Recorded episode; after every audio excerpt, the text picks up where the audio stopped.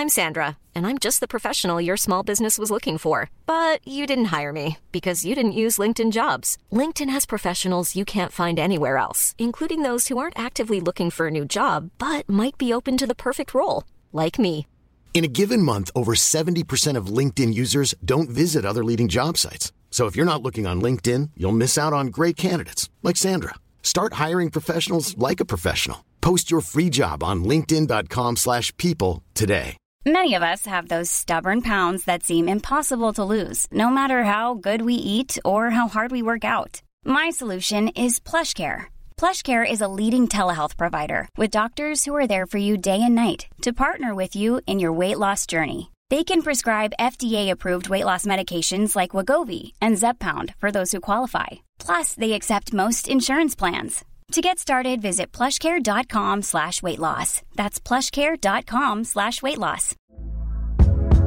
Hey there, it's Michelle Norris. I'm host of a podcast called Your Mama's Kitchen. When I travel, I'm usually looking for a way to find a taste of home when I'm not at home. And one of the things I love to do when I am at home is entertain. And Airbnb allows me to do that. When I was in California recently, I rented a house that had a great kitchen. And when we were sitting around the table, we're all thinking, we're in someone else's house. Someone could be in all of our homes as well. If you have a home, but you're not always at home, you have an Airbnb. Your home might be worth more than you think. Find out how much at airbnb.com/slash host. سلام بر شما که دارین به اپیزود 13 همه شب چراغون گوش میدین پیش از اینکه ماجرای این اپیزود ویژه رو بگم همینجا هشدار بدم که اولا گوش کردن این برنامه برای بچه ها مناسب نیست البته اطلاعاتی که ارائه میره برای همه و از جمله بچه ها مفیده ولی بهتر اینا از فیلتر بزرگترا بگذره. به همین خاطر اگه بچه مچه دور برتا هست بهتر هدفون بذارن یا گوش کردنش رو بذارن وقت دیگه گم شدم جنگل چون از جنگل میگذشتم من با لگت کوبی توی کمرم. انداختم زمین و با چاقو روزی دو سه بار میرم تو همون هی آب میریزم به بدنم این جاهایی که صورتشو مالیده میشورم. حالم بده از خودم بدم میاد. و وقتی که شروع شد خب من قطر نیمه باز گذاشته بودم حتی زدم و ایشون خب سعی داشت از من اینو بگیره که موفقم شد.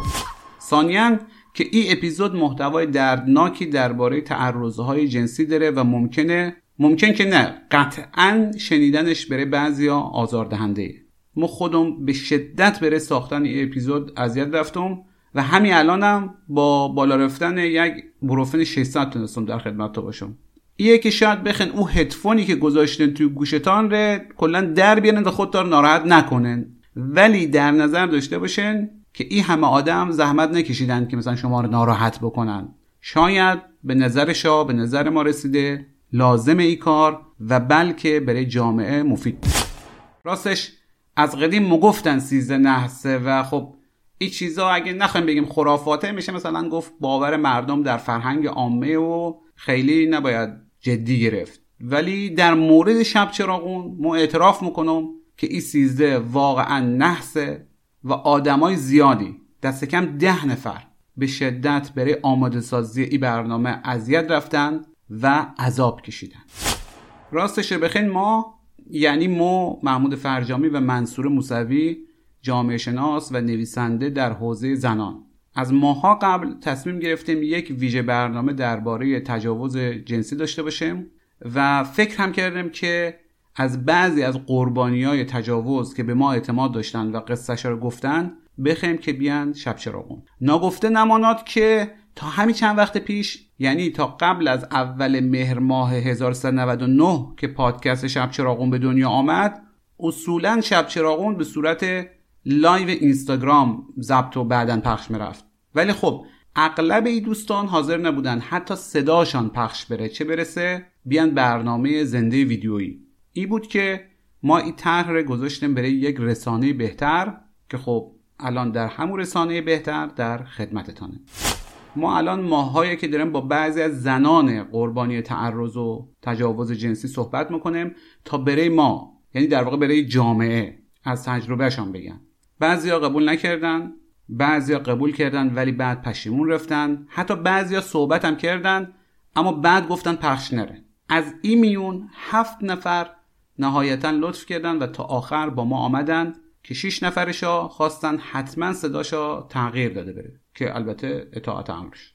هر دو یا یکی از ما یعنی یا مو یا منصور موسوی این افراد رو می‌شناسیم و هویتشان صد درصد مورد تایید ماه البته همونطوری که میشنون عموما این عزیزان یک مقداری خشک و با فاصله درباره این تجربه های بسیار تلخش حرف می‌زنن که خب این حاصل بارها ضبط کردنه. حالا بمان که صداشان هم تغییر دادیم. بارها و بارها به خاطر گریه های شدید بد رفتن حالشا یا حتی سکوت های همچی شبه تشنج و اینا مجبور شدن این دوستان که تکرار بکنن و خیلی هم اذیت رفتن سر این جریان که لازمه دوباره ازشا تشکر کنم و عذرخواهی به خاطر یادآوری این خاطرات و تجربه های بسیار تلخ. واقعا این یکی از بزرگترین حسرت هایی که من همیشه دارم و شاید دیگه یعنی قطعا همیشه خواهم داشت که چرا همون موقع اصل ماجرا نگفتم که به خاطر جرم واقعی که مرتکب شده مجازات بشه. و می‌گفتن به من که ولش کن نرو بگو زشته و به ریزی فلان. حتی بابای خود من هیچ از دادگاه های منو با من نیومد. حداقل قبهش بریزه که بهم شکایت کنیم و بگیم چون خیلی از آدم اصلا نمیرن بگن. تو چرا مثلا شاید زودتر نگفتی چرا؟ تو چطوری رفتار کردی که این پیش اومده؟ اگه تو مثلا واکنش سنگین تری می داشتی اگر رفتارت چیزتر بود این اگر اگر اگر ها و یه ملاحظات دیگه ای مثل کار مثل آبروی خانوادگی مثل خیلی چیزای دیگه مطرح میشه. اون وقت شما وقت شما وقتی مورد تجاوز قرار می‌گیرین نمی‌تونین اونها اون کار رو انجام بدین که با یه آدم غریبه شاید هست یا یه آدمی که بالا دست شما نیست تو هر زمینه. هنوزم که دارم در موردش حرف می‌زنم. میترسم از اینکه محکوم بشم انگشت اتهام به طرفم گرفته بشه. و به عنوان دروغ یا اینکه به عنوان اینکه تو تقصیر تو بوده. تو مقصری. تو باعث شدی. رفتار تو بوده. ولی خب ترس از خانواده داشتم و هیچ وقت نتونستم نتونستم بهشون بگم و دل خودم نگه داشتم. تا امروز که من 17 سالم.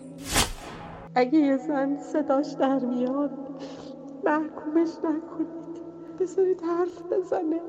بذارید صدای ما زنهایی که مورد تعرض قرار می‌گیریم در بیاد. راستش بخین اگه اهمیت این موضوع نبود و ای که یک فرصت نسبتا نادری پیش آمده برای رسوندن صدای بخشی از قربانیان تعرض و تجاوز نه ای دوستان رو اینقدر اذیت می‌کردیم نه خودمان رو ما خودم که حقیقتش رو بخین بارها همون وسط کار پشیمون رفتم و اگه نبود همت و پیگیری های منصور موسوی ادامه نمی‌دادم. امیدوارم کاری که میشنون اوقات مفید باشه که ارزش زحمتی که به دوستان دادم ره داشته باشه. خب اگه شب چراغون رو روی پلتفرم‌های دیگه دنبال کرده باشن لابد خانم منصور موسوی رو می‌شناسن. چون قبلا باهاش مفصل صحبت کردیم البته ممکن از راه دیگه هم بشناسنش. مثلا ممکنه کتابایی که در حوزه جامعه شناسی زنان ترجمه و تعلیف کرده باشه رو خوانده باشه مثلا کتاب تابوی زنانگی کتاب زنانگی و بدن یا کتاب 50 میلیون زن جهان اسلام را تغییر خواهند داد. که این آخریه ترجمه دوتا اولی تعلیفه به همین خاطر دیگه ایشون رو معرفی نمی‌کنم و سری میریم سر اصل مطلب با دو تا سوال کوچیک. اولیش ایه که چطور شد ایشون به عنوان یک جامعه شناس رفت سراغ بحث تجاوز؟ به عنوان پژوهشگری که با رویکرد جامعه شناسی بدن به سراغ تجربیات زیسته زنان در رابطه با بدنشون رفتم و اونها رو در دو کتابم یعنی زنانگی و بدن و تابوی زنانگی آوردم خشونت جنسی و خشونت جنسیتی بخش بزرگی از این تجربیات رو در بر گرفته و تجاوز جنسی یکی از مهمترین ابعاد این خشونت هاست که باید مورد توجه و مطالعه ویژه قرار بگیره. علاوه بر اون در جاهایی که من حضور دارم مثل مهمانی ها، سفرها زنان تمایل دارن که از تجربیات زیسته مربوط به بدنشون از جمله خشونت های خانگی و خشونت های جنسی حرف بزنن و هر بار با شنیدن این تجربه ها ابعاد تازه از مسئله برام روشن میشه و فکر می‌کنم گفتگو و مباحثه درباره ابعاد مختلف خشونت ها می‌تونه برای تعدیل این خشونت ها کارساز باشه. خانم موسوی که چون از دوستای قدیمی مایه منصوره صداش می‌کنیم در تمام این اپیزود با بررسی ها و تحلیل های کوتاه همراه مایه. پیش از هر چیز از منصوره خواستم که روشن کنه منظور از آزار و تعرض و تجاوز جنسی که این روزا این اصطلاحات در هم و بر هم استفاده میره چیه؟ آزار جنسی دایره وسیعی رو شامل میشه. ام از آزارهای کلامی، متلک ها، توهین ها، لمس های فیزیکی و تجاوز جنسی. به عبارت دیگه آزار جنسی هر نوع توجه به بدن زن هستش که هدفش جنسیه و توأم با آزارگری و عدم رضایت زنه. توی این مبحث ما طبیعتا در مورد افراد بزرگسال داریم صحبت می‌کنیم به خاطر اینکه در مورد کودکان بحث رضایت اصلا مطرح نیستش. تجاوز جنسی در واقع شدیدترین حالت آزار جنسیه که مبتنی بر سلطه، خشونت و زورگوییه. تجاوز جنسی می‌تونه یک رابطه کامل جنسی یا تلاش برای یک رابطه کامل جنسی باشه. به طوری که تمامیت جسم و روان فرد رو مورد آزار قرار میده. طبیعتا تابوهای اجتماعی و عرفی بهش شدت میبخشند و وجه آسیبزایی اون رو می‌تونن تشدید کنن. با این مقدمه بریم سراغ تجربه های مستقیم قربانی های تجاوز از زبان خودشا. خب قبلا گفتم که صداها رو به درخواست خود دوستان تغییر دادم که بعضا زیر یا بم رفته و ممکنه طبیعی به نظر نیه. ببخشین چاره دیگه نداشتیم این هم اضافه کنم که اسامی رو هم مستعار انتخاب می‌کنم. اسم اولین نفری که مرم سراغ تجربهش رو می‌ذارم لیلا. بهمن چند سال پیش بود که ما برای سود یکی از قله ها راهی شمال شدیم یه گروه کوهنوردی بودیم. بعد اونجا که رفتیم رسیدیم پای به صلاح دامنه کوه تجهیزاتمون رو برداشتیم آماده شدیم که بریم به سمت قله. بعد راه افتادیم رفتیم. بعد وسط های راه بود که من از گروه جدا شدم. بعد و یه جوری گم شدم جنگل چون بعد از جنگل میگذشتیم بعد که ناگهان یه آقایی از پشت با لگت کوبی توی کمرم و انداختم زمین و با چاقو اومد و تهدیدم کرد. یعنی افتاد روم و با چاقو. گذاشت روی گردنم. در واقع دو نفر بودن ولی یکیشون این کار می‌کرد و اون یکی نگاه می‌کرد. و گفتش که هر کاری که من میگم باید انجام بدی و لباساتو باید در بیاری و اینا. که خب من این وسط من فرار کردم. یکی دوبار فرار کردم ولی نتونستم برم چون سربالایی بود قل جنگل بود و سرد بود و گل بود و نمی‌تونستم میافتادم و اون خب بد آدم همونجا بود و خب خیلی ماهرتر از من بود. من که اونا دو نفر بودن اینکه بالاخره به زور منو گرفت و لباسای منو در آورد و بهم تجاوز شد. بعد و دوامم تهدید این که اگه چیزی بگی یا حرف یا جیغی خب می‌کشم با چاقو و اون آقا هم بالای سر ما نگاه می‌کرد و کشید می‌داد که کسی نیاد. بعد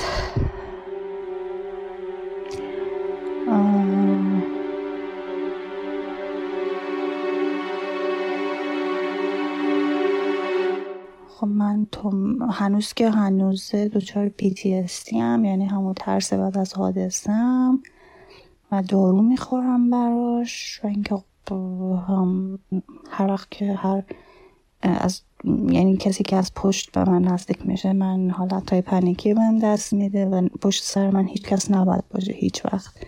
حتی پیاده روی با دوستم یا هر جا که میریم کسی نباید پشت سر من باشه. و اینکه تا مدت ها نمی‌تونستم من ازدواج کرده بودم. اینکه تا مدت ها نمی‌تونستم رابطه با همسرم داشته باشم. و اینکه هنوز که هنوزه وقتی که هوای جورایی مثل اون موقع میشه من همچنان اون حالت های پنیکی رو دارم. البته موضوعی که پیش اومد این بود که من رفتم دادگاه و شکایت کردم از این آقا و اونو گرفتن. اما من به دادگاه نگفتم که بهم تجاوز شده فقط گفتم که این زورگیری با چاقو بوده و اونا هم به خاطر همین جرم اونو چیز کردن در واقع محاکمه کردن. و خب الان خیلی پشیمونم که به هم موقع رفتم پزشک قانونی و به خاطر همین جرم اصلیش محاکمه می‌شد. واقعا این یکی از بزرگترین حسرت هایی که من همیشه دارم و شاید دیگه یعنی قطعا همیشه خواهم داشت که چرا همون موقع اصل ماجرا نگفتم که به خاطر جرم واقعی که مرتکب شده مجازات بشه. چون فقط براش فکر کنم هشت ماه زندان و چند ضربه شلاق فقط بریدن. نه حالی که می‌تونست خیلی مجازاتش بیشتر از این حرفا بشه. و اینکه خب هنوزم که طرفم ناچار نفس سنگی میشم و خب درست نمی‌تونم توضیح بدم. و اینکه فکر می‌کنم اما ولی فکر می‌کنم گفتنش و اینکه بازگو کردن و اینکه به اشتراک گذاشتن یا مثلا شاید اگه همون موقع گفتن واقعیت خیلی می‌تونه پیشگیری کنه از اینکه این اتفاق بیشتر بشه به نظرم یا اینکه حداقل قبهش بریزه اینکه بریم شکایت کنیم و بگیم چون خیلی از آدم اصلا نمیرن بگن هم کاری که من کردم هم نمی‌کنن. حتی کما این کار کم اینکه می‌گفتن به من که ولش کن نرو بگو زشته و به ریزی فلانه. حتی بابای خود من هیچ از دادگاه های من با من نیومد.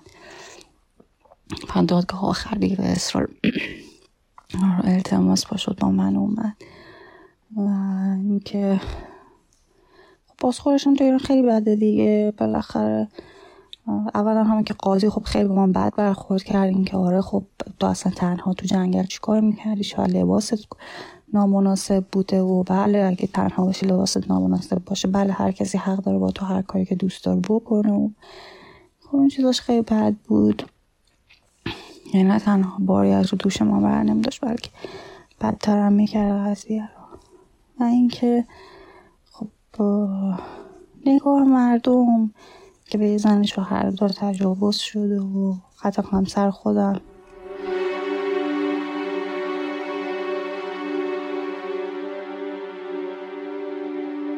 نهایتا فرد متجاوز که البته ازش به اتهام تهدید و زورگیری قربانی شکایت می‌کنه به زندان و شلاق محکوم بره. از میون قسمت های دردناکی که لیلا بره ما گفت ای که قاضی دادگاه شروع می‌کنه به سرزنش قربانی و او هم با این منطقه غلط و احمقانه و بیرحمانه و جنسیت زده که خب خودت اونجا چی کار می‌کردی؟ یا چه سر و داشتی؟ انگار که اینا مثلا ربطی داره. این مسئله بسیار مایه تأسف و تعمله در واقع با تحلیلی که منصور مده میشه گفت منطق و ته ذهن ای دوتا یعنی کسی که زنی در جنگل تنها گیر میره و بهش تجاوز می‌کنه با اویی که میگه تنها رفتی تو جنگل پس تقصیر خودته مشابهه. بخشی از تجاوزها هم هستن که در فضای عمومی اتفاق میفتن به این عبارت که زنی که وارد فضای عمومی میشه در واقع انگار وارد حریم مردان شده.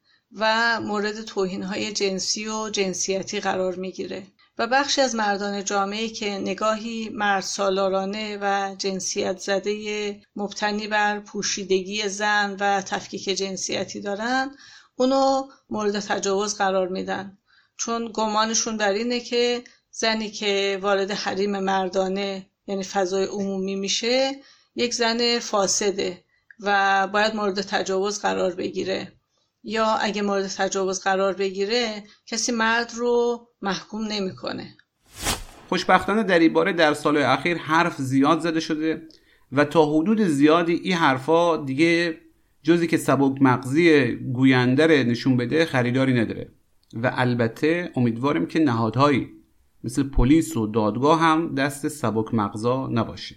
یک نکته دیگه هم البته بود که منصوره دربارهش حرف نزنه اینکه خانواده ها به خصوص پدران و برادران دخترانشون یا خواهرانشون رو همراهی نمی‌کنن و در دادگاه ها اونها رو تنها می‌ذارن یا از پیگیری شکایت بر حذرشون میدارن ریشه در باورهای فرهنگی داره که لزوما قربانی نکوهی نیست فراتر از اونه. آبرویی که دست خورده و خدشدار شده و با شکایت بر نمیگرده.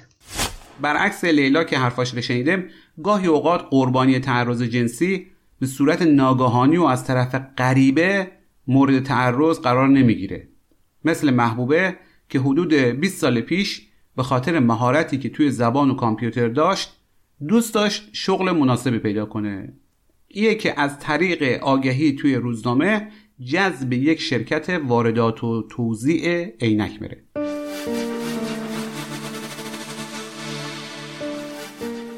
اولش همه خیلی خوب و محترمانه بود. بعد از حدود شیش ماه کار منم اونجا این بود که علاوه بر چک کردن ایمیل ها و اینا یه مقدار بحث آموزش زبان داشتم به مدیرم اونجا. چند ساعت در روز مثلا می‌رفتم. ممکنه بود مثلا چهار روز در هفته و روزی یه ساعت دو ساعت. یعنی time خیلی زیادی نبود.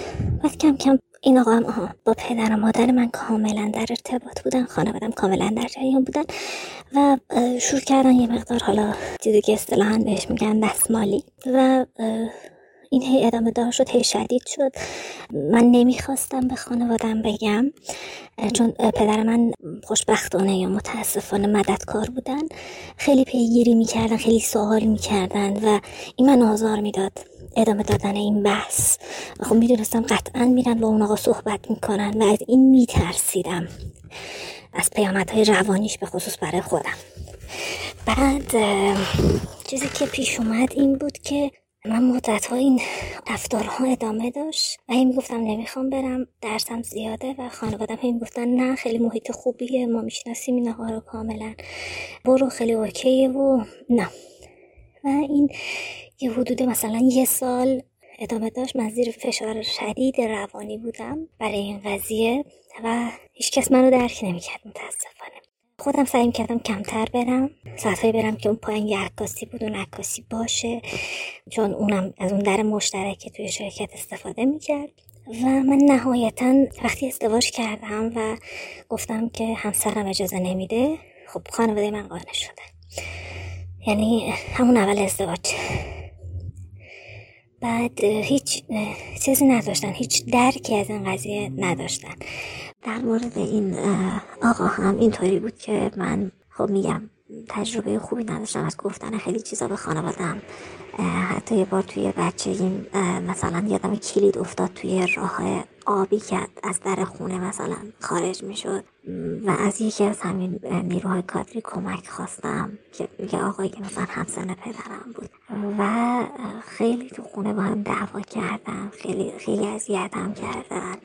پدر من ظاهرا شاید اون شکل کتک نمی‌زد. ولی کارش این بود که مثلا از این ور خونه پرتید می‌کرد. اون ور خونه از اون ور اون ور.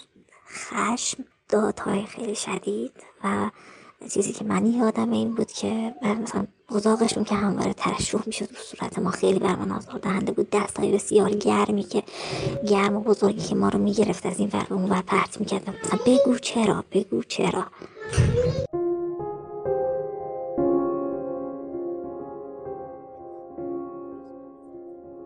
در مورد این جریان هم در مورد این آقا همینطوری بود که من به یه دونه کاتر خیلی ظریف خب گرفتم خریدم مال بیشتر برای کار گرافیکی که اون موقع برای کار کتاب کودک خیلی دوست داشتم انجام بدم.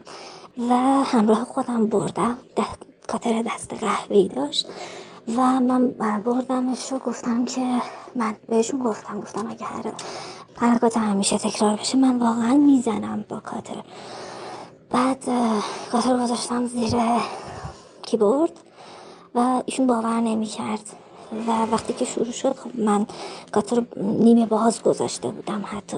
زدم و ایشون خب سعی داشت از من اینو بگیره که موفقم شد تونست بگیره ازم چند باری. ولی خب دستای من و دستای ایشون به شدت زخمی شد. و اینکه من با اینکه میگم پدرم مددکار بود اصلا نمی‌تونستم اینا رو بهشون بگم. نمی‌تونستم اگه می‌گفتم نمیرم باور کنید طوری بود که مثلا شاید تا ته اتحادیه می‌رفتن. یعنی می‌رفتن حالا اونا رئیس اتحادیه اونا بود اون سنف بود. یعنی من من باید میکشوند این ور اون ور. منو میکشون که تو مثلا بگو تو بگو چه اتفاقی افتاده. و من از این واهمه داشتم. و همواره یه حس شرم و خجالتی که تو چرا مثلا شاید زودتر نگفتی چرا؟ تو چطوری رفتار کردی که این پیش اومده؟ اگه تو مثلا واکنش سنگین تری می داشتی اگر رفتارت چیزتر بود؟ این اگر اگر اگر ها که هنوز هم متاسفانه توی رفتارشون توی برخورداشون هست و من به شدت ازشون فراریم اینا بود. به خاطر اینا این این آزار ادامه داشت شاید. و خب من این مقدار صحبت به سمت این چیزو تر ازدواج کنم بگم خب اوکی خیلی چیزا رو من مثلا با شوهرم یعنی چطور بهتون بگم؟ ازدواج اجباری لزوما این نیستش که یه نفر مثلا جبر بشه بهش با یه نفری ازدواج کنه. ازدواج اجباری برای من این بود که برای فرار از خیلی از شرایط برای خیلی از چیزا من ازدواج کردم ازدواج زودی داشتم و مثلا دقیقا تولد 20 سالگیم بود. و مثلا که نمی‌خواستم چادر بپوشم. مثلا اینکه خیلی جاها نمی‌خواستم برم. خیلی شکل رفتارم شکل پوششم شکل برخورد اجتماعی خیلی محدود و کنترل شده بود. یعنی الان هم پدر من مثلا من رفتم دو چرخه خریدم. الان گلی ناراحتن که تو چرا می‌خوای سوار دو چرخه بشی؟ آزار می‌بینی. چرا؟ مردم تو رو دیگه مثل خواهر مادر خودشون نمی‌بینن. مزاحمت میشن. آزارت میدن. این چیزا آها در مورد این قضیه کیش هم همیشه من می‌گفتن که بیا با هم بریم کیش. من من با پدر صحبت یعنی شما حجم اعتماد ببینید. اعتماد پدر من به ایشون. که من با پدر صحبت می‌کنم میگم یه سری جنس قراره بیاد بس کیش بعد ماما بیاد. میریم کیش با هم. منم گفتم اوکی نه اصلا.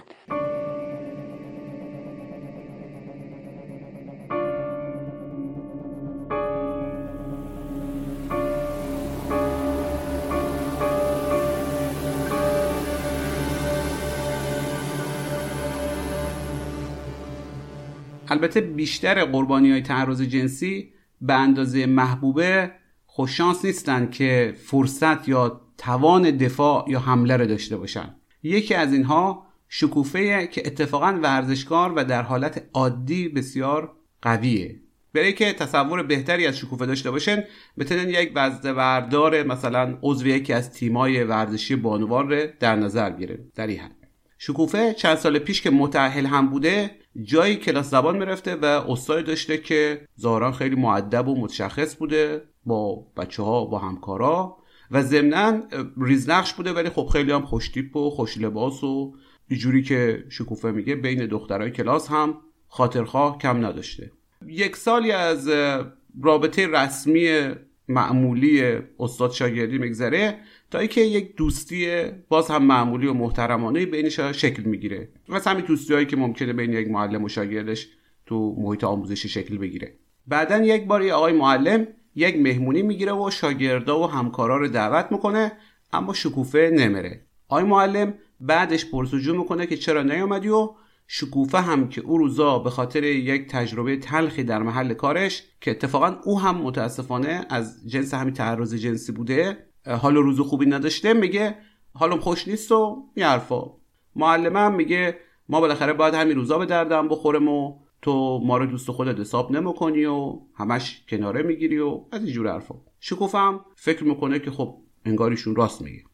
ایشون من دعوت کردن و من رفتم منزلشون. البته منزلشون که نه اونجا home office محسوب می‌شد که هم کلاس ها برگزار می‌شد و هم به هر حال مثلا منزل هم بود این اینطوری بود. ساعتی که رفتیم ساعتی بود که شاگرد اونجا بود یعنی مثلا پنج بعد از ظهر معمولا ایشون تا ساعت نه شاگرد داشت. و گفتش که حالا بیا مثلا همدیگر ببینیم یه صحبت و گپ گفتی با هم بکنیم. چیزی که تو ذهن من بود این بود که مثلا حالا توی فاصله زنگ تفریحی یا حالا مثلا شاید یه کسی کنسل کرده ما تو اون time می‌تونیم مثلا با هم صحبت کنیم. مثلا که حالا بریم کافی شاپی جایی. این حرفا خب میره خونه و من قبلا هم خونه مثلا کلاس که ایشون داشتن توی این خونه نه ولی جایی دیگه کلاس داشتن و منزلشون بود من رفته بودم. و بقیه دوستان اینجور چیزا بودن. می‌خوام بگم که حس اعتماد متقابلی از قبل شکل گرفته بود و من از این آدم نمیترسیدم. به اضافه اینکه موضوعی رو اینجا من مطرح بکنم. اونم این بود که قبل از اینکه این آقا از من دعوت کنه که برم خونش با توجه به اینکه می‌دونست من یه سری ناراحتی و مشکلاتی و تو اون دوره زمانی دارم آقایون دیگه هم بودن تو زندگی من که حالا فراخور موقعیت زمانی و مکانی یا همکار بودیم یا حالا دوست بودیم و مثلا بنا به چیزهای مختلف مثلا توی آفیسی مثلا تنها با هم بودیم یه راجع به موضوع مثلا موضوع کاری بود صحبت کرده بودیم یا حتی دعوت دوستانه بود که مثلا من دعوت کرده بودم مثلا که از دوستان که از خارج از کشور اومده بودن مثلا دعوت کردن. حالا به هر حال با هم دیگه رفتیم منزلشون با هم یه قهوه خوردیم یه صحبت کردیم گپ و گفت کردیم و حالا بیرون داخل. و من از این موضوع ترسی نداشتم. یعنی فکر می‌کردم وقتی که دو نفر آدم با هم تنها باشن یه خانم و یه آقا و از قبل بین اینا هیچ اصطلاح جرقه های جنسی یا تمایل دو طرفه شکل نگرفته باشه قطعا اتفاقی هم نمیفته خلاصه ای که او حادثه تلخ با زور و خشونت زیاد اتفاق میفته بدون ای که کار چندانی از شکوفه بر بیه. اما چند تا سوال ممکنه اینجا پیش بیه. بعضی سوال ها خب البته نامعقوله. مثلا به چی رفتی؟ بعضیاش نه. مثلا چطور کسی که قدرت بدنی بالایی هم داره از پس متجاوز بر نیامده؟ متجاوزی که شاید جستش هم ریستر و مثلا وزنش هم کمتر بوده. شکوفه خوشبختانه البته با رنج و زحمت زیاد تونسته از این حادثه عبور کنه و الان از دور و تحلیلی بهش نگاه می‌کنه. ما از شکوفه خواستم خودش پاسخ یا تحلیلش رو در مورد این سوالا بر ما بگه و همینطور بگه که چی شد که تانست از ترومای حادثه عبور کنه و به قول معروف پرونده در ذهنش ببنده. اول حرفای شکوفه رو بشنویم و بعدش مریم سراغ تحلیل و حرفای منصوره. جالب اینجاست که ما تو کلاس های زبان معمولا راجع به مسائل اخلاقی زیاد صحبت می‌کنیم و خب ما من اظهار نظرات ایشون توی در رابطه با خیلی از مسائل که تو جامعه وجود داره و این حرفا دیده بودم. اصلا فکر نمی‌کردم ایشون به نوبت خودشون که برسه. ممکنه که حرفشون و عملشون و رفتارشون خیلی با هم زمین تا آسمون فرق داشته باشه. و یه مورد دیگه که باز باعث شد که من برم پیششون بود که گفتم خب این پسر به این خوشگیپی به این خوبی و این همه دختری که دارن هوادارش هستن و دو همون کلاسی که ما بودیم چند نفری بودن که کراش داشتن نسبت بهش چرا باید من انتخاب بکنه من که اصلا توی اون هیته باهاش رابطه برقرار نکردم. من که اصلا هیچ نوع میگم پالس جنسی یا علاقه یا اینجور چیزا نسبت به اینا نداشتم. ما دو تا دوست بودیم. یعنی اولا دوست نبودیم یه رابطه معلم شاگردی بوده که بعد تبدیل شده به دوستی. و مسئله بعد این بود که بلازا جسه و قدرت بدنی و این حرفا می‌تونم بگم تقریبا من با هم همقدر بودیم. شاید ایشون 5 سانت از من قدش شاید بلندتر بود. و اینطور نبود که بگم که مثلا حالا رابطه قدرت فیزیکی خیلی خیلی بیشتری نسبت به من داشتن. چون وقتی که خودش توی اون حالت قرار گرفته بود و من توی اون حالت قرار گرفتم دوتامون تحت تاثیر آدرنالین. آدرنالین خب زور آدم چندین برابر میشه. ولی مسئله اینجاست که ممکنه که حالا یک نفر حمله کنه یه خانمی رو نمی‌دونم بتونه این کار بکنه. ولی خیلی از خانوم هم که بعدها من باشون صحبت می‌کردم جدایی از این که حالا چه جسته ای دارن یا چه قدرت بدنی دارن بعضا دوستانی داشتم که ورزشکار بودن ورزشکارای حرفه ای ولی این اصلا تاثیری نذاشته توی اون لحظه که مورد تجاوز واقع شدن. در هر صورت میگم اون آدرنالین که ترشح میشه باعث میشه که خیلی و اون توحشی که به فرد متجاوز دست میده اون لحظه. کسی که مورد تجاوز واقع میشه هیچ وقت اون حالت رو نداره که کسی که علل خصوص برنامه ریزی داشته برای اینکه تو ذهنش بارها نقشش رو مرور کرده که به شما تجاوز کنه و شما رو یه جا خفت کنه و تنها گیر بیاره و اون چیزی که تو ذهنش عملی بکنه. یه مسئله دیگه که وجود داره اینه که توی روابطی که رابطه قدرتی هست مثل مدیر مثل معلم مثل یه مثلا دوست همسر یا مثلا کسی که شما از قبل میشناسینش و نسبت بهش اعتماد دارین یا ازش حساب می‌برین به هر دلیلی یا حتی مثلا برتری برتری نسبت به شما توی زمینی داره برتری سنی داره برتری موقعیتی داره. در واقع این رابطه که در جهان بیرون قبلا تعریف شده توی لحظه تجاوز هم به نظر من تاثیر می‌ذاره. به خصوص توی رفتار کسی که مورد تجاوز واقع میشه.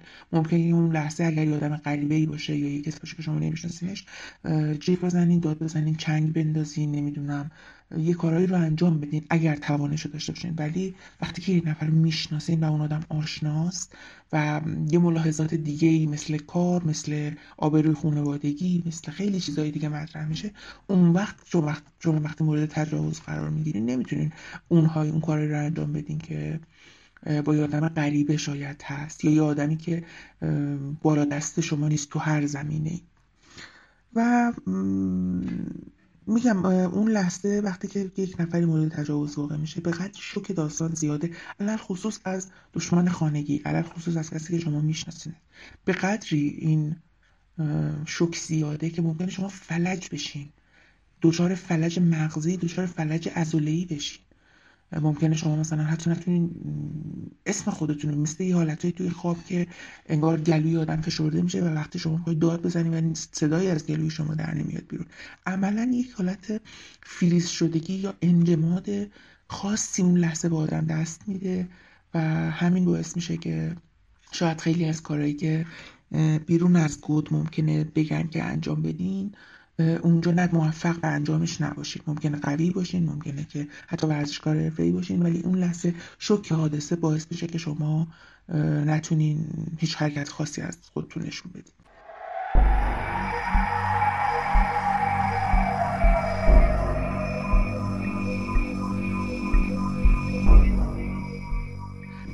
حال تجاوز هم مثل خیلی از داستانهای دیگه برای خیلی از انسان ها اتفاق میفته فرقی نمی‌کنه چه مرد چه زن چه از جانب مرد چه از جانب زن. ولی به نظر من به عنوان کسی که این اتفاق براش افتاده و کسی که روحش خراش برداشته و کسی که متأثر شده و شاید بگم یکی دو سال از عمرش رسما تحت تاثیر این واقعه بوده.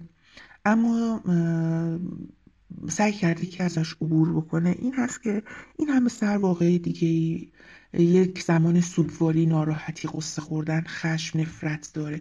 ولی به هر حال باید تموم بشه دفتر. این موضوع باید تو ذهن شما بسته بشه. چون به رابطه جنسی رابطه ایه که شما نمی‌تونی به راحتی ازش عبور کنی و این یه چیزی که تو شما زنده هستی و هورمونات و بدنت دارن درست کار می‌کنن تو وجود شما هست. حالا گره زدن یک موضوعی که واقعا یه اهمیتی داره و اون و نمی‌تونی انکارش بکنی همه غیر قابل انکاری داره. با یه موضوع مثل یک اتفاق دو تا اتفاق به نظر من کار درستی نیست. هرچند که گذر ازش سخته و منتها خب آدم باید بتونه هر کسی راهکار خودش رو پیدا بکنه. به طریق خودش رو از این داستان بکشه بیرون و یه یه روزی وقتش میشه حالا شاید برای یک نفر سه ماهه برای یک نفر سه روزه برای یک نفر سه ساله. ولی به نظر من حالا با توجه به این می‌تونه از آدم از دوستانش که معتمد باشن چون راجع به مسائل باز نمیشه با هر کسی صحبت کرد یا از مشاوری کسی کمک گرفت و بالاخره یه نقطه فول استاپی برای این موضوع گذاشت. منصوره معتقده که معلفه های مشترک زیادی بین تجربه شکوفه و دیگران وجود داره که میشه تحلیل مشترکی براشان داشت. مثلا آشنا بودن محیط که در هر دو تجربه شکوفه وجود داشته. اگه تجاوز توی یک محیط غریبه و از طرف افراد غریبه اتفاق بیفته نحوه واکنش ها فرق می‌کنه. با وقتی که تجاوز توی یک محیط آشنا مثل محل کار، محل تحصیل یا خونه و از طرف افراد شناس و آشنا اتفاق بیفته. موقعی که فرد متجاوز یک فرد غریبه هستش اون زن سریعتر می‌تونه عکس عمل نشون بده به خاطر که گیج نمیشه و رفتار متجاوز و متعرض کاملا آشکار و اوریانه. ولی متجاوزی که آشنا هستش اون هم تو محیطی آشنا در ابتدا واکنش فرد گیجی و ناباوریه. به اون آدم اعتماد داشته و می‌بینه که این آدم داره متعرض میشه. رفتار با اون آدم آشنا ملغمه هستش از گیجی و احترام و ترس و رودروایسی و ناباوری. یا مسئله نیروی دفاعی و خشونت فیزیکی که خب متاسفانه در اکثر موارد تعرض و تجاوز اتفاق میفته بدون اینکه زن قربانی بتونه کار چندانی بکنه. متجاوز حتی اگه مواد روانگردان هم مصرف نکرده باشه معمولا موقعی که قصد تجاوز داره به بخشای از بدن اون زن ضربه می‌زنه. اگه به خصوص مقاومتش بیشتر باشه که اونو ناتوانش بکنه. و در بدترین حالت حتی از چاقو یا اسلحه استفاده می‌کنه که در اون صورت نیروی بدنی یا ورزشکار بودن اون زن کارایی چندانی نداره. حتی گاهن دیده شده که اون زن با خودش یک وسیله دفاعی ساده داره. مثلا چه می‌دونم یه چاقوی میوه خوری حتی همراهشه یا کاتر همراهشه که از خودش در مقابل تعرض دفاع کنه. ولی اون وسیله دفاعی بر علیه خود اون زن استفاده شده و بیشتر به خود زن آسیب زده. بماند که در رابطه با نیروی بدنی و دفاع شخصی منصوره به نکته هم اشاره می‌کنه که شاید برای خیلی از ما تازگی داشته باشه. این که الان باب شده که کلاس های برگزار میشه که به زنان آموزش میدن که چه رفتاری داشته باشن که در معرض تجاوز نباشن یا کلاس های آمادگی بدنی برگزار می‌کنن که زنها بتونن از تجاوز جلوگیری کنن. به نظر من در درون خودش یه نوع قربانی نکوهی رو پرورش میده که اولا زن ضعیف، ناتوان یا بیبونیه رو در معرض تجاوز قرار میده و تقصیر رو میندازه گردن زن. دوم اینکه القا می‌کنه قوی بودن ورزشکار بودن لزوما مانع تجاوز میشه. در حالی که اینجوری نیست. اینها همه کلیشه های ذهنی ناشی از یک دست نگاه کردن به آدم ها و قربانیان تجاوزه. این مسئله رابطه قدرت که شکوفه بهش اشاره کرد متاسفانه می‌تونه به راحتی بین رئیس و مرعوس پزشک و بیمار معلم و شاگرد یا حتی مسنتر و جوانتر شکل بگیره و قربانی رو مرعوب کنه. یعنی طوری مرعوبش کنه که شخص یک جورای مسلوب الاراده بره. تجربه نگار نوع دیگه از این رابطه قدرت که نهایتا در خدمت اهداف متجاوز قرار می‌گیره برای ما میگه. من ده سال پیش که 19 ساله بودم یه تجربه تلخی برام اتفاق افتاد. و اون این بود که استادم توی فیسبوک استاد دانشگاه هم در دانشگاه فردوسی. ایشون شروع کرد در فیسبوک به من پیام دادن و حال منو پرسید. و اینطور عنوان کرد که من دیدم چند وقته که افت کردی و احساس کردم حالت خوب نیست گفتم حالتو بپرسم. و من هم اینطور برداشت کردم که خب یه پیام دوستانه و صمیمانه از طرف یه استاد هستش و هیچ منظور خاصی هم توش نیست. تا اینکه به من پیام داد مجدد و ازم خواست که برم یه جایی باهاش توی ماشین صحبت کنم نزدیک دانشگاه. من رفتم و سوار ماشینش شدم ولی راه افتاد دو تا کوچه بالاتر نگه داشت و گفت اینجا خونه منه بیا بریم یه چای بخوریم و صحبت کنیم. باز هم تصور من این بود که خب ایشون قصد خاصی نداره از این تعارف کردنهاش. من رفتم خونش و چیزی نگذشت که شروع کرد لباساشو در آوردن و من شوکه شده بودم و نمی‌تونستم کاری انجام بدم. حتی نمی‌تونستم داد بزنم کمک بخوام. و همش فکر می‌کردم دارم خواب می‌بینم. و من یه گوشه توی پذیرایی گیر آورد و خودشو به من چسبوند و منو شروع کرد به لمس کردن.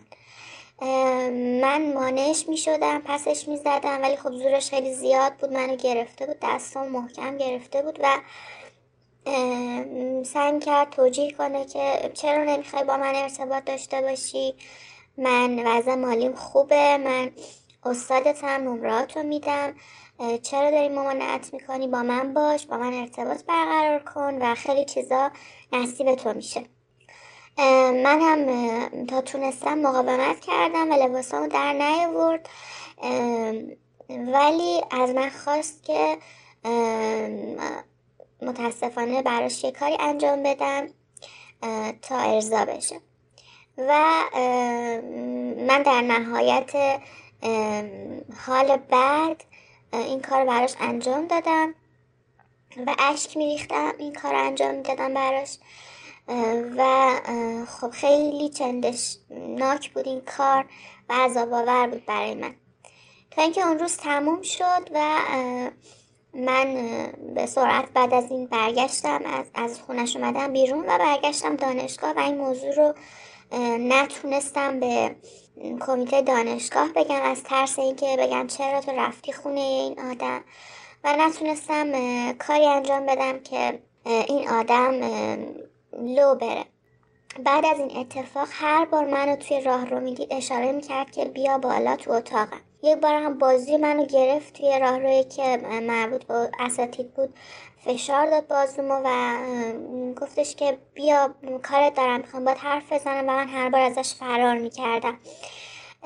و جالبه که این آدم تا چند وقت پیش هم یعنی بعد از چند سال باز هم هر چندگاهی تو فضای مجازی اینستاگرام به من پیام می‌داد حالا می‌پرسید و انگار نه انگار که اون کار زشت با من کرده. و ازم می‌خواست که باش حرف بزنم تا اینکه من همه جا بلاکش کردم مجددا که منو پیدا کرده بود. و این اتفاق خیلی تلخ بود برای من که یه دختر کنسر سال بودم و خانواده مذهبی داشتم. خیلی سخت بود که بخوام به کسی این اتفاق رو بگم و فقط به یکی از دوستان صمیمیم اطلاع دادم. و اون با من هم دردی کرد و متاسفانه دیگه دستم کار دیگه بر نیمد حالا که ده سال از او ماجرا گذشته نگار از مهمترین اثراتش برای ما میگه. در رابطه با طبعات این تجاوز اگر بخوام خدمتتون بگم نکته رو خب تا مدت ها که آدم دچار خود سرزنشگری شدید میشه یعنی مدام به خودم می‌گفتم که من چقدر احمقم که رفتم توی اون فضا با اون آدم. اصلا چرا اعتماد کردم؟ و این تخریب خود تا مدت ها با آدم هست که چی شد اصلا این اتفاق افتاد و من چقدر تقصیر داشتم. و فکر می‌کنم هر بار این خاطره یاد آدم بیاد هم این حس رو با خودش میاره که من مقصر بودم من یه ساده آدم احمق بودم که اعتماد کردم که نزدیک اون آدم شدم و اگر من خودم اینطور نبودم شاید اون اتفاق هم نمیافتاد.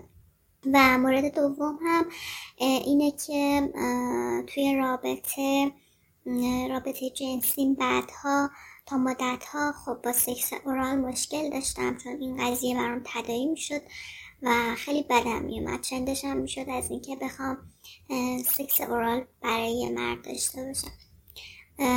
و البته خب همه اینا بهتر شد ولی این حال بد تا سالها بودم هست. هر بار که اسم اون آدم میاد آدم واقعا دچار یه حس خیلی بد نسبت به اون اتفاق و حتی خودش میشه.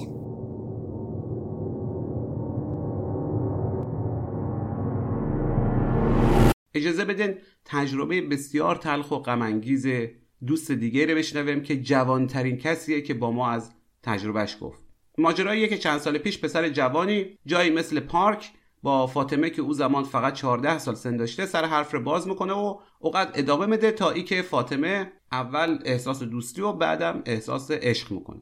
در همین مدت هم ای آقا پسر که خیلی هم اظهار عشق و محبت می‌کرده یک جورایی دختر تلکه می‌کرده. مثلا بهش گفته اگه نتنه برای خرید سربازیش پول جور کنه مجبور بره و از فاطمه دور باشه. فاطمه داریم در مورد یک دختر 14 15 ساله صحبت می‌کنه از کارت باباش یواشکی پول میفرستاده به حساب پسره و تا ای که خانواده می‌فهمن و ماجرای پول فرستادن تموم مره ولی خب خانواده پیگیری اساسی نمی‌کنن. اصلا مشکل ارتباط بوده بین اعضای خانواده. و این رابطه یواشکی ادامه پیدا می‌کنه. پسر حالا دیگه میگه ما می‌خوام بگیرم تو حتما عروسی می‌کنم و و خلاصه فاطمه رو ببره در این رویاها.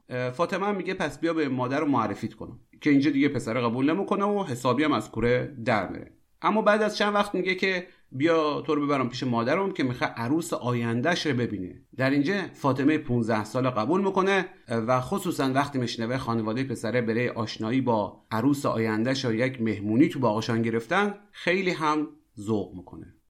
من آورد به یک باغ خیلی دور که می‌شد آخرای و من وارد باغ شدم. باغ اوکی بود. ولی خب کسی نبود که الان پذیرایی کنه یا سپرایزم کنه. برام عجیب بود که از همین رو می‌تونستم میان استقبال. ولی خب گفت باید برید داخل ساختمون باغ. تا اونجا منتظرمونن و بریم اونجا ببینیمشون منم باور کردم و خیلی خوشحال رفتیم سمت ساختمون باغ. اما متاسفانه وارد ساختمون باغ که شدم هیچ نبود.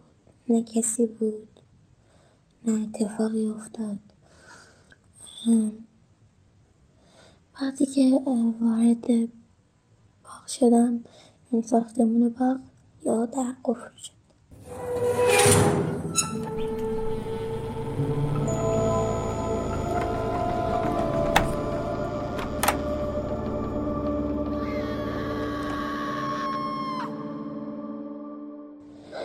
از اون شب من خیلی بد زخمی برگشتم از اون خونه طوری که سرم شکسته بود دستم شکسته بود. برگشتم خونه هر طور خدا بود خودم رو خونه و به مادرم گفتم که تصادفی کردم. و اون تصادف شخصی که با من تصادف کرده فرار کرد. خب اینجوری نبود و من شب بدترین ضربه زندگی میخورده بودم ولی خب ترس از خانواده داشتم و وقت نتونستم بهشون بگم. نتونستم بهشون بگم و تو دل خودم نگه داشتم. تا امروز که من 17 سالم. خانواده من یه خانواده متعصب روستایی که من اگه این موضوع رو بهشون می‌گفتم می‌تونم بگم که مرگم حتمی بود. پس کردم که نگم. سخت بود این موضوع تو دل خودت نگه داری ولی خب نگفتم. از اون موضوع گذشت و اون آقا دیگه گوشیش خاموش شد و دیگه خبری ازش نشد. رفت دیگه یعنی پیدا نشد. من موندم با یه زجری که همیشه تو دلم بود و یه ترسی که همیشه توی شبا به حمله می‌کرد. یک سال اول و فقط ترس بود از مردم میترسیدم ازشون بدم میومد اصلا دوست نداشتم سمت کسی برم. ولی سال دوم شد که جهنم دوباره. شبا کابوسش رو می‌دیدم میترسیدم. دائم گریه می‌کردم. حساس شده بودم. به کسی نمی‌تونستم بگم که این حالتم برای چیه. ولی خب آره تو این چند ماه چند سال شایدم نمی‌دونم. واسه من که یک عمر گذشت سختی هایی کشیدم که شاید از اون قرار بود بدتر شو بکشم اگه خانوادم بفهم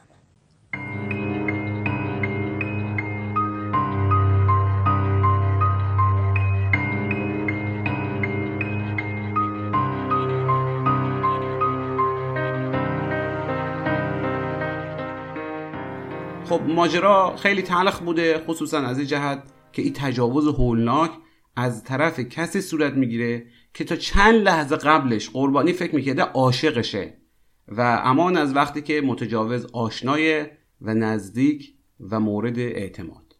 یکی از مهمترین تابوهای جامعه ما تابوی رابطه جنسیه. اغلب افراد حتی با داشتن رابطه جنسی خواسته و مشروع و قانونی احساس ناپاکی می‌کنن.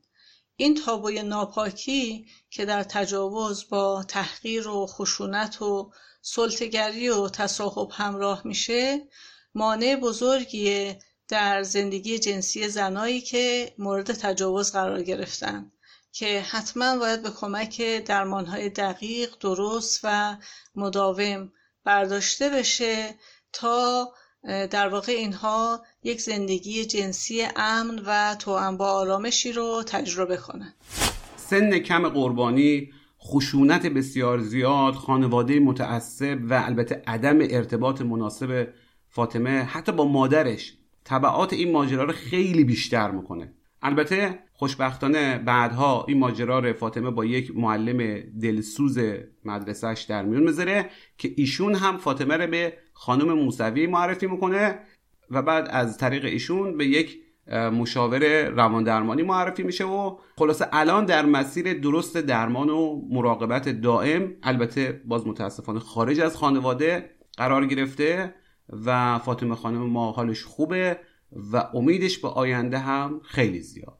مشاور من خیلی تاثیر داشت روی روحیه من و باعث شد من اتفاقات گذشته رو توی گذشته ببینم.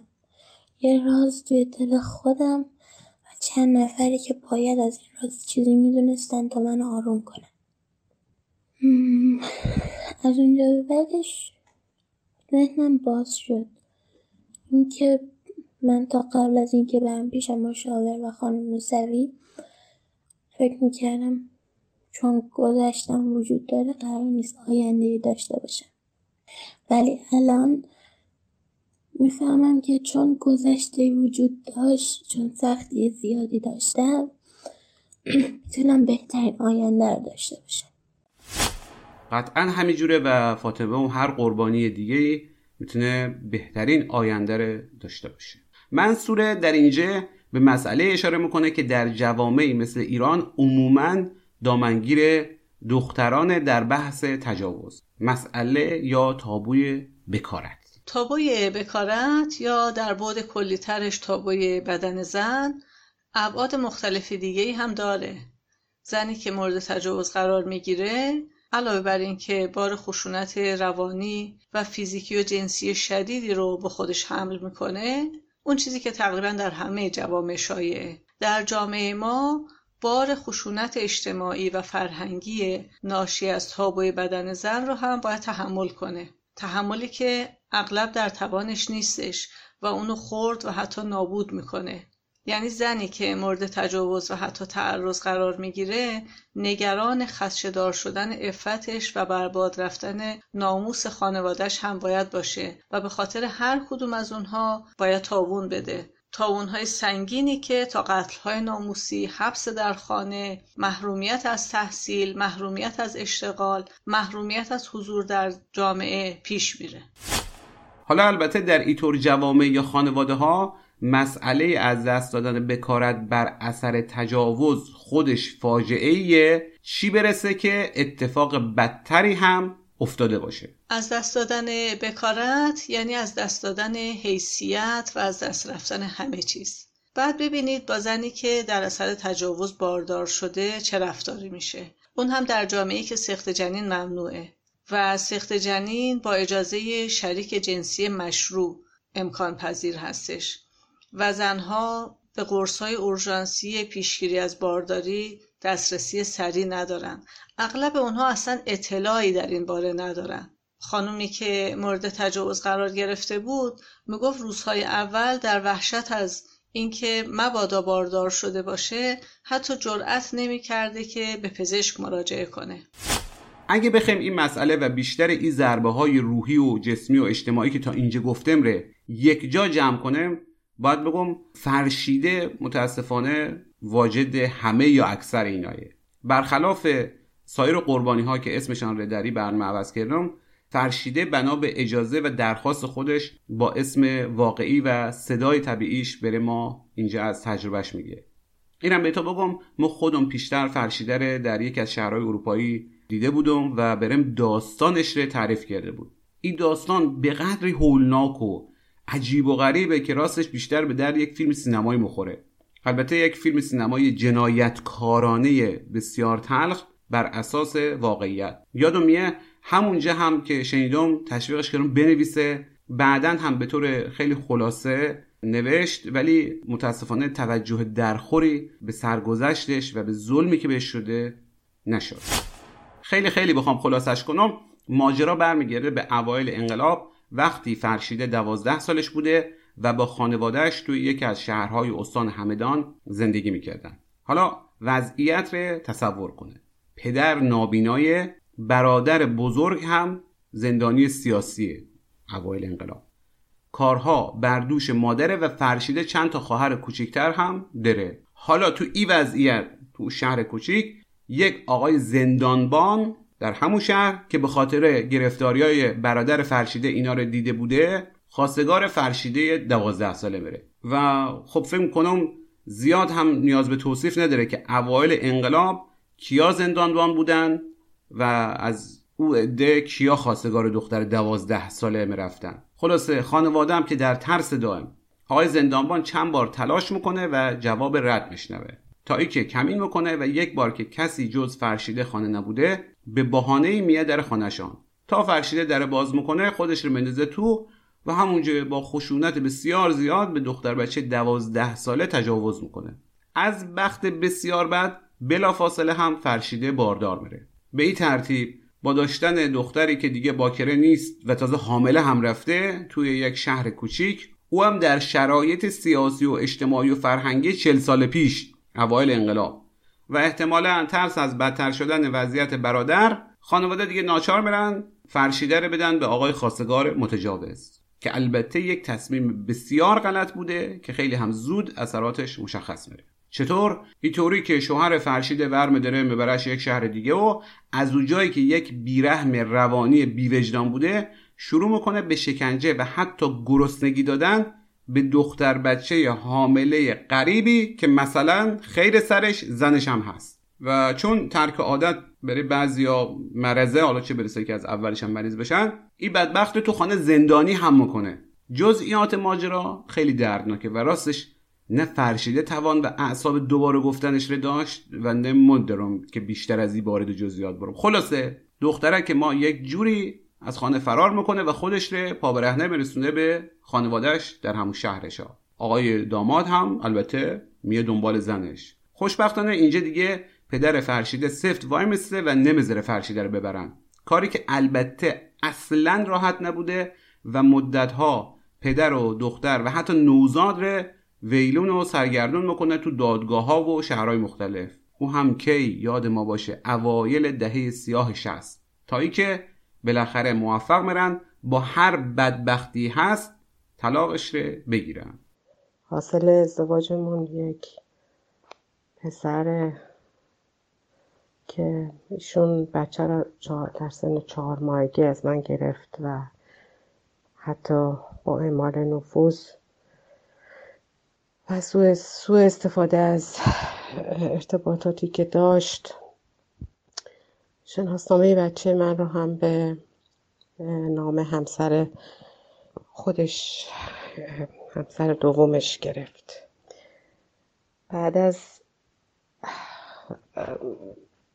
اتفاقاتی که در رابطه با دادگاه رفتن در زمان کشمکش دادگاه و جریانات طلاق تا جایی که یاد دارم متاسفانه به همین دلایلی که ذکر کردم و چون من سن کمی داشتم هر جا که می رفتیم به هر سازمان و اداره که مراجعه می کردیم برخورد مردها با توجه به اینکه می‌دونستم خب پدر من نمی‌بینه برخوردشون خیلی برخورد ناشایسته ای بود. بارها اذیت می شدم از رفتارشون از نگاهاشون حتی از اینکه تلاش می‌کردن با علم و اشاره رفتاری رو می‌کردن کاری رو می‌کردن که شایسته نبود. به هر حال موفق به گرفتن طلاق شدم ولی سن چهارده سالگی دیگه بیوه بودم.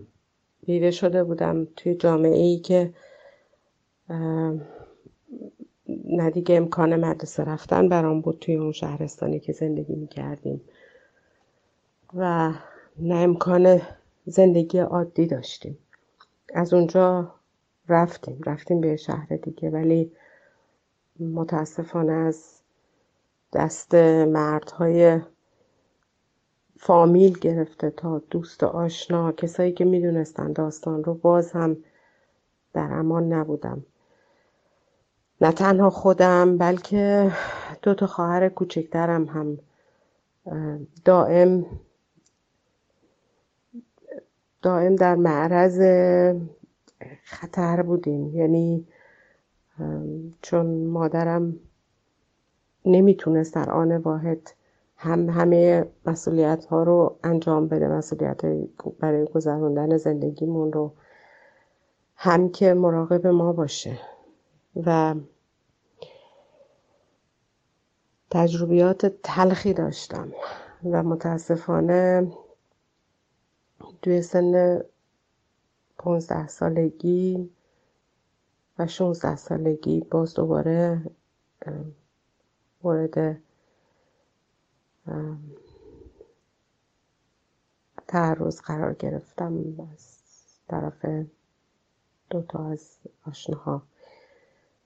و این کار رو به جایی رسوند که من در سن 16 سالگی برای اولین بار اقدام به خودکشی کردم. و خب نجاتم دادند و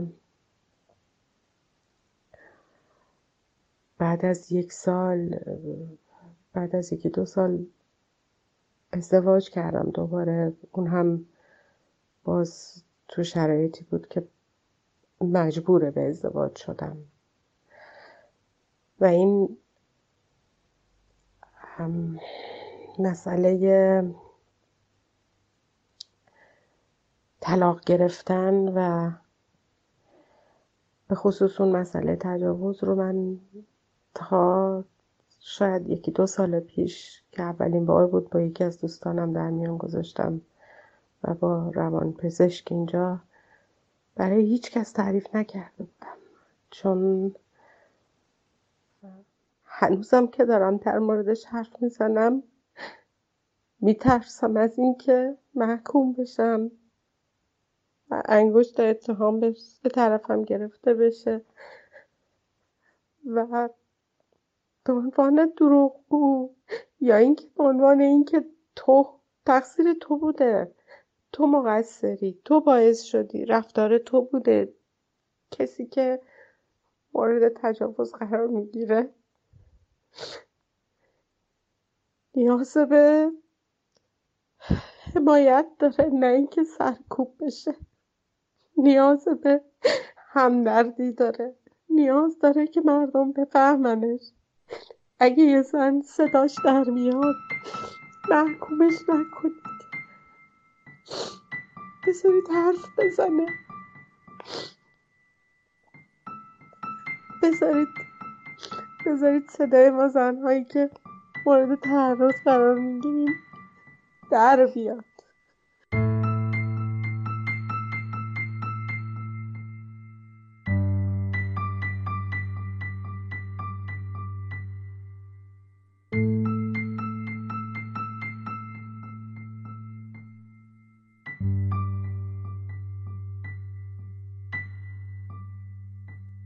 همه تجربه هایی که ما در این اپیزود داریم بسیار تلخن ولی خب فکر می‌کنم مورد فرشیده واقعا هولناکترینه.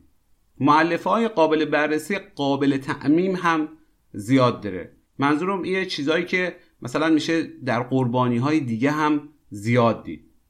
یکیش خب همین بحث قربانی نکوهی که ترومای تجاوز رو عمیقتر می‌کنه. یکی از بحث های مهم در رابطه با فردی که مورد آزار جنسی یا تجاوز جنسی قرار گرفته قربانی نکوهیه که خب خوشبختانه اخیرا باب گفتگو دربارش باز شده. خیلی از زنهای جوان و نوجوان از ترس پیشداوری ها، نکوهش ها، غیرت ورزی ها، ایجاد محدودیت بیشتر از طرف خانوادهشون، رانده شدن از جمع دوستان آشنایانشون، اخراج از مدرسه و خلاصه بدتر شدن شرایط سکوت می‌کنن. یک بحث دیگه توسل به ازدواج زودرس و نامتناسبه برای فرار یا جلوگیری یا خلاص شدن از طبعات یا ادامه تجاوز یا تعرض حالا چه مثل فرشیده که بسیار فاجعه آمیز بوده چه مثل محبوبه که برای رهایی از تعرض یا فشار صورت گرفته. یکی از بدترین راهکارهایی که خانواده ها و گاهی خود فرد در این مواقع در نظر می‌گیرن اینه که ازدواج کنه. همینجا می‌خوام اینو بگم که ازدواج زودرس یا ازدواج کودکان یا نوجوانان که تو کشور ما از آمار بالایی برخوردار هستش تا حد زیادی در ترسهای والدین از مورد آزار یا تجاوز جنسی قرار گرفتن دختراشون ریشه داره. این ترس که مراقبت از دختر رو به شوهر میسپرن ریشه در تابوی بسیار مهمی داره. تابوی بکارت. این هم احتمالاً براتان جالب و تکان دهنده باشه که آقای زندانبان متجاوز شکنجهگر بعدها مدارج ترقی در نظام پیمود و در انتخابات هم نامزد رفت. و البته بعد از اینکه از طرف شورای نگهبان تایید صلاحیت رفت و خلاصه باقی ماجراهایی که فعلا از بحث ما خارجن. باز برگردیم به داستان فرشیده که خب متاسفانه این دختر نوجوان که به خانه پدر برگشته بود باز در همون خانه از طرف یکی از آشنایان نسبتا دور ولی آشنای خانوادگی مورد تجاوز قرار گرفت. این تجاوز یا تعرض مکرر هم از ماجراهای متاسفانه شایعه شاید این سوال پیش بیاد که چرا زنانی که یک بار مورد تجاوز قرار گرفتن موارد دیگری هم مورد تجاوز قرار می گیرن. به نظر من متجاوزها کاملا متوجهن که در زمانهای به سراغ قربانی های خودشون برن که از اعتماد به نفس کمتری برخوردارن. زنهایی که یک بار مورد تجاوز قرار می‌گیرن اگه درمان نشن معمولا سطح اعتماد به نفس پایینی دارن. برای همین معمولا بار دیگر هم ممکنه قربانی متجاوزین بشن. این وضعیت ضمنا به متجاوز حاشیه امنی میده و سطح قربانی نکوهی فرد مورد تجاوز قرار گرفته رو بالا می‌بره و این چرخه متاسفانه پشت هم ممکنه تکرار بشه. آخرین مورد یک قربانی تعرضه که شاید نشه از هیچ جهتی تجربهش رو با یکی مثل فرشیده مقایسه کرد. ولی فراموش هم نکنیم اگه یک چیزی فاجعه خیلی بزرگیه دلیل نمیره که فاجعه های کوچیکتر نادیده گرفته برن. اگر تجاوز خیلی عظیم و هولناکه تعرض یک چیز کوچیکی نیست. یکی از همینا که متاسفانه ما خودم شخصا تا حالا از چند خانم و دختر خانم شنیدم ارتباط برقرار کردن آقایون دکترهای با مریض هاشون همینجا عرض کنم که تقریبا در همه جوامع پیشرفته فعلی هر گونه ارتباط جنسی بین مریض و دکتر یا درمانجو و درمانگر هر طوری و هر کجای اصولا ممنوعه. یعنی مثلا در کانادا شما یک دندان پزشکی یک بیماری میاد شما یک دندونی ازش می‌کشی. هیچ اتفاقی هم نمیفته شما تا یک دوره مشخصی فکر کنم پنج سال به هیچ عنوان و در هیچ کجایی نمی‌تونی هیچ رابطه‌ای با او شخص داشته باشی. شما اصلا بگو رابطه کاملا با رضایت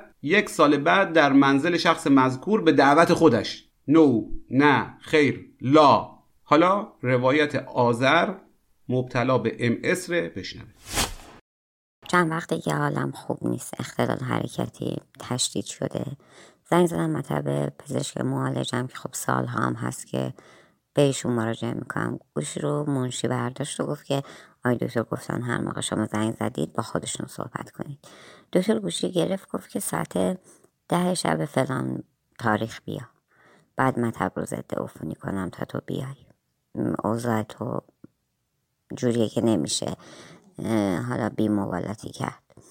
گفتم باشه اون شب رفتم مطب. خب هیچ کس که نبود تو مطب منم فکر کردم خب دیگه حالا مطب خالی کرده ضد عفونی کرده لطف کرده به من چون شرایطم ویژه است. منشیاش هم نبودن. خودش هم اون آشفتگی همیشه رو نداشت. اون موهای به هم ریخته و اون عجله عجله بودو از این اتاق بودو از اون اتاق نبود و اتفاقا لباس خیلی شیکی هم پوشیده بود و خیلی آراسته و تر و تمیز و در باز کرد گفت که بفرمایید و دیگه رفتم تو اتاقش نشست سر پشت میزش. من جواب مشم بهش دادم. گفتم که شرایطم هم اینه. شرایط اخیرا اینه. یکم نگاه کرد و حالا نگاه های عجیب و غریب. چشماشو نازک می‌کرد اینا. گفت که ناشک نباش تو اصلش رو داری. بر خودم نیبردم که صحبت ادامه دار نشه. گفت خیلی وقت ازت خبری نداشتم. گفتم زحمت خوش های دکتر.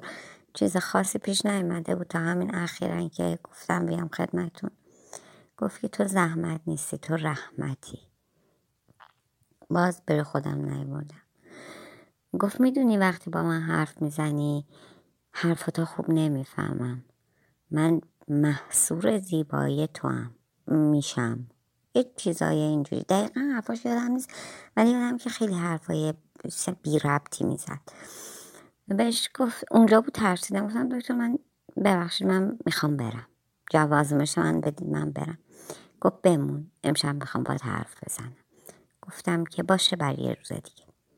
جام بلند شدم و جواز مشم برداشتم اومدم به سمت در از پشت منو گرفت.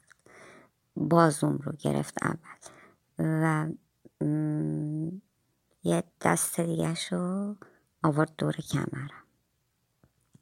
من به خودش فشار داد. دیگه دقیقا گرمی نفسش رو صورتم حس می شد و دقیقا احساس می‌کردم که بدنم چسبیده به بدنش. بهش گفتم دکتر خواهش می‌کنم بذار من برم. بعد منو برگردون گفت کار دارم می‌خوام باد حرف بزنم. گفتم یه کاری نکن که دیگه نتونیم به روی هم نگاه کنیم. بذار من برم. و گریه گریه می‌کردم بعد دیگه التماس می‌کردم. گوش نمی‌داد که. کار خودشو می‌کرد. نمی‌تونستم. از پسش بر نمیمدم بدنم این قدرت رو نداشت. من دست و پای من یه کمی ضعیف شده. نمی‌تونستم حریفش بشم. فقط التماس می‌کردم. تا اینکه اون دفتر بغلی مطبشون یه صدایی از توش اومد مثل اینکه کارمنداش داشتن می‌رفتن. صدا دکتر شنید بشودم دکتر اگه بلم نکنی سر و صدا می‌کنم. بعد اون ترسی منو ول کرد. با عجله اومدم از مطب بیرون کفشامو پشت در در آوردم و تا آسانسور پا برنده رفتم. نمی‌تونستم راه برم. من اومدم پایین پایین که رسیدم نشستم تو ماشینم چند دقیقه و بهش زنگ زدم. خیلی ناراحت بودم بهش گفتم تو خیلی پستی. بهش گفتم تو چجوری دلت اومد با من این کارو بکن خلاصه اون شب تموم شد ولی من هنوز حالم بده چند روز گذشته ولی حال من هنوز خوب نیست. هنوز جای دستش کبوده رو دست من. هنوز روزی دو سه بار میرم تو همون هی آب میریزم به بدنم این جاهایی که صورتش مالیده میشورم. حالم بده. از خودم بدم میاد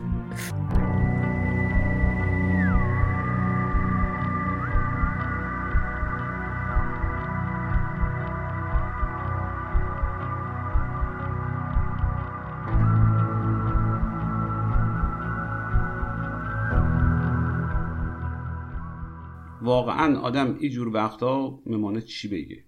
از یک طرف توی این ایام کرونا روی کادر درمانی کشور یا دست کم بخشی از اونا اوقدر فشاره و واقعا توی خط مقدمن به قول معروف. یعنی وقتای دیگه هم خیلی زحمت می‌کشن و واقعا تضعیف جایگاه و اتوریته پزشک ها به خاطر قصور و تقصیر یک عدهشا اصلا درست نیست. ولی خب شما همین ماجرای آذر تصور بکنید یک بیماری که حتی اعضای بدنش هم درست کار نمی‌کنه بیه تو مطب شما بعد آدم واقعا مونه چی بگه واقعا یکی از انواع آزارهای جنسی یا حتی تجاوزهای جنسی شایع در مطبهای پزشکان و دندان پزشکان و روان پزشکان اتفاق میافته. بخشی از ماجرا ناشی از یک پارادوکسه که ما در جامعهمون باهاش سر و کار داریم. ما در جامعه ای با سازوکارهای کماکان مدرن از ایده ها و پارادایم های ای و قداست محور و ماورایی استفاده می‌کنیم. به عبارت بهتر اشیاء پیرامون ما به معنای وسیع کلمه مدرنن اما ذهنیت هامون هنوز در عالم پیشا مدرن سیر می‌کنن.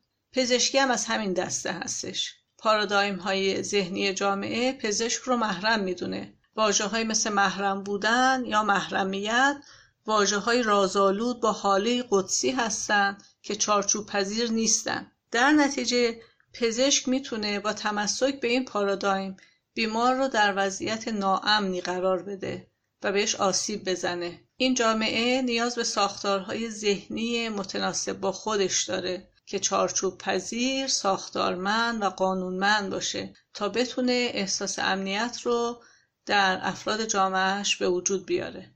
این رو اضافه کنم به سلطه‌ای که به زعم فوکو پزشک به کمک ابزارهای مدرن بر بدن بیمار داره.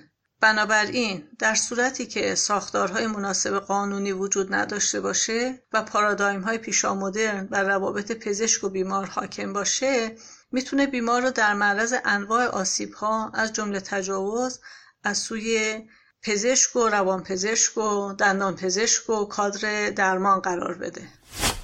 ما اتفاقا فکر می‌کنم قشرهایی مثل قاضی و نظامی و پزشک و اینا دیگه که جایگاهشان جایگاه قدرته و خیلی هم تأثیر مستقیم توی زندگی افراد دارن باید از طرف همون قشر خودشان با سختگیری کنترل برن. و پزشکای محترم هم توجه داشته باشن که مثلا فقط اعمال زور و اینا نیست. اصلا هر گونه تلاش برای رابطه جنسی با بیمار یا درمانجو تخلف سنگین و قابل تعقیب غذایی محسوب بره. واقعا خب حیف جایگاه این حرفه خیلی خیلی شریف و ضروری به خاطر خلاف یک درصد کمیشا لکه دار بره. از طرف دیگه سکوت هم نمیشه کرد. حمایت سنفی واقعی معنیش این نیست که آی چرا با ما شوخی کردن چرا به ما انتقاد کردن چرا علنی کردن فلان پزشک به بیمارش تعرض کرده. یعنی دیدم و شنیدم ها قبل از همین اپیزود. آقای دکتر بسیار بسیار محترم و با اخلاقی که در جریان گذاشتمش اصرار داشت به این موضوع نپرداز. دلایلی هم آورد که واقعا حالا جاش نیست اینجا بگم و ما فهمم ها ولی قبول نداره خود ایشون هم لابد اگه عفونت کوچیکی در بدن بیمارش ببینه کل بدن رو درگیر آنتیبیوتیک می‌کنه. ولی اگه فایده ای نداشته باشه عضو رو قطع می‌کنه درب میاره بالاخره یه کاری می‌کنن دیگه. کل یک بدن که نباید فدای عفونتی بشه که باش مبارزه نشده درمان نشده و همه رو درگیر بکنه. به هر حال بزرگواران در نظر داشته باشه دیگه هم نظر ماست. بگذاریم.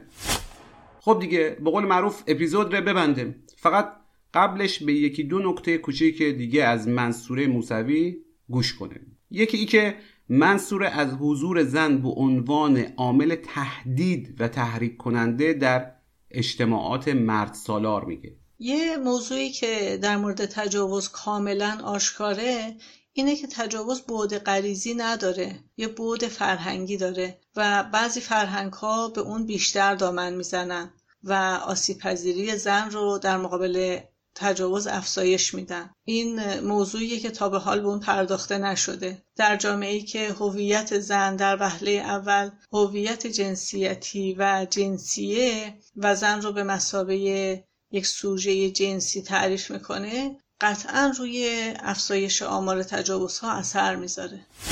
حتما هم به این توجه داشته باشیم که چرا از تجاوز حرف می‌زنیم می‌زنن یا اصلا باید بزنیم.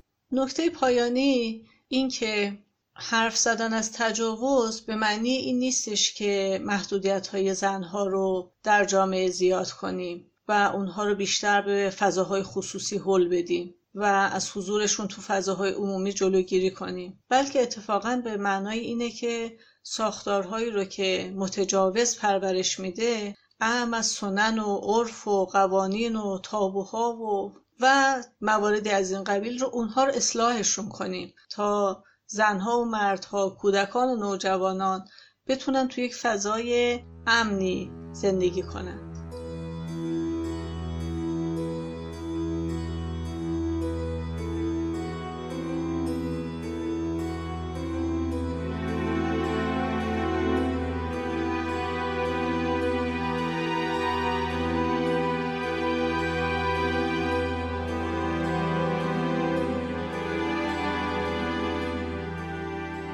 از منصور موسوی و همه دوستایی که در تهیه ای اپیزود ویژه و البته بسیار تلخ ما رو یاری کردن متشکرم. اگر خواستن بیشتر مطالعه کنن بدونن مستندهایی هست کتابهایی هست مقالاتی هست. خود کتابهای منصور موسوی زنانگی و بدن و تابوی زنانگی بسیار کتاب خوبی هست حالا در اونجا به مسئله بلوغ هم پرداخته شده. خیلی اطلاعات لازمه همه داشته باشه اما خب در مورد تجاوز هم در این کتاب هم در کارهای جامعه شناسا و روانشناسا و روزنامه نگارای زیادی پرداخته شده که توصیه می‌کنم اینها رو با همین دیدی که خدمت عرض کردم بشنویم بخوانیم بدونیم. امیدوارم این تلاش ما یک گام کوچیکی باشه برای شنیدن صدای قربانی ها برای کم کردن از فشاری که تحمل می‌کنن برای درک کردن زشتی و شناعت ای کار بره کم کردنش بره کمک بهتر و موثرتر به قربانی ها فرهنگ سازی پرهیز از قربانی نکوهی بره اصلاح قوانین بره ناامن کردن جامعه بره متجاوز به جای قربانی بره آگاهی رسانی و احتیاط بیشتر. دست کم دو مورد از قربانی ها رو شنیدن دیگه. فقط اگر رابطه بهتری با پدر یا مادر شما داشتن کار به این همه رنج و عذاب نمی‌کشید. بابا اگه به چت و یکو گوشه گیر و کم حرف مره اگه نمیخه جایی بره یا کسی رو ببینه یه احتمال رو بدن همه اعضای خانواده. ببینید اعتمادای بیجا تعصبای کور ترس سرزنش فشار حتی خشونت علیه قربانی به جای درک و حمایت. کار به همچین موارد دردناکی میرسونه که حالا یعنی فر کاتر با خودش ببره به خودش و طرف ضربه بزنه. یادمون هم باشه که دردناکی این ماجراها فقط خود تجاوز نیست. بیپناهی ترس سرزنش شدن خود سرزنشگری عدم شکایت و مجازات متجاوز. الان ببینید تو همین مواردی که ما داشتیم چند نفر از اینا به خاطر که میترسیدن از طرف جامعه از طرف همسرش ها از طرف خانوادهش ها سرزنش برن قضاوت برن محکوم برن کاری نکردن و متجاوز هم همین امنیت خودش می‌بینه.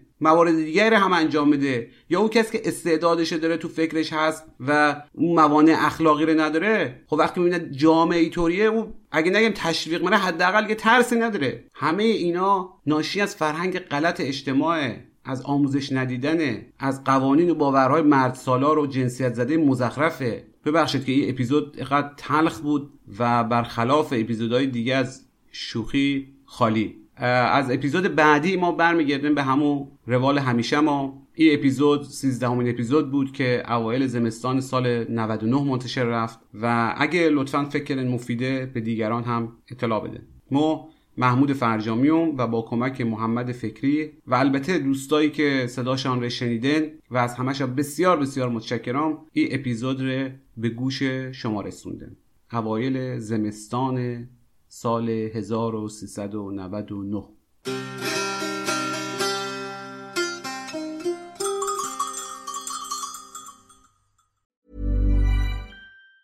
Even on a budget, quality is non-negotiable. That's why Quince is the place to score high-end essentials at 50 to 80% less than similar brands. Get your hands on buttery soft cashmere sweaters from just 60 bucks, Italian leather jackets, and so much more. And the best part about Quince, they exclusively partner with factories committed to safe, ethical, and responsible manufacturing. Elevate your style without the elevated price tag with Quince. Go to quince.com slash upgrade for free shipping and 365-day returns. Planning for your next trip?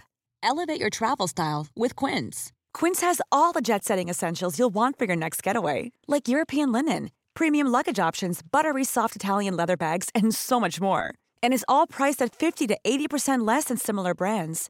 Plus, Quince only works with factories that use safe and ethical manufacturing practices. Pack your bags with high-quality essentials you'll be wearing for vacations to come with Quince. Go to quince.com/pack for free shipping and 365-day returns.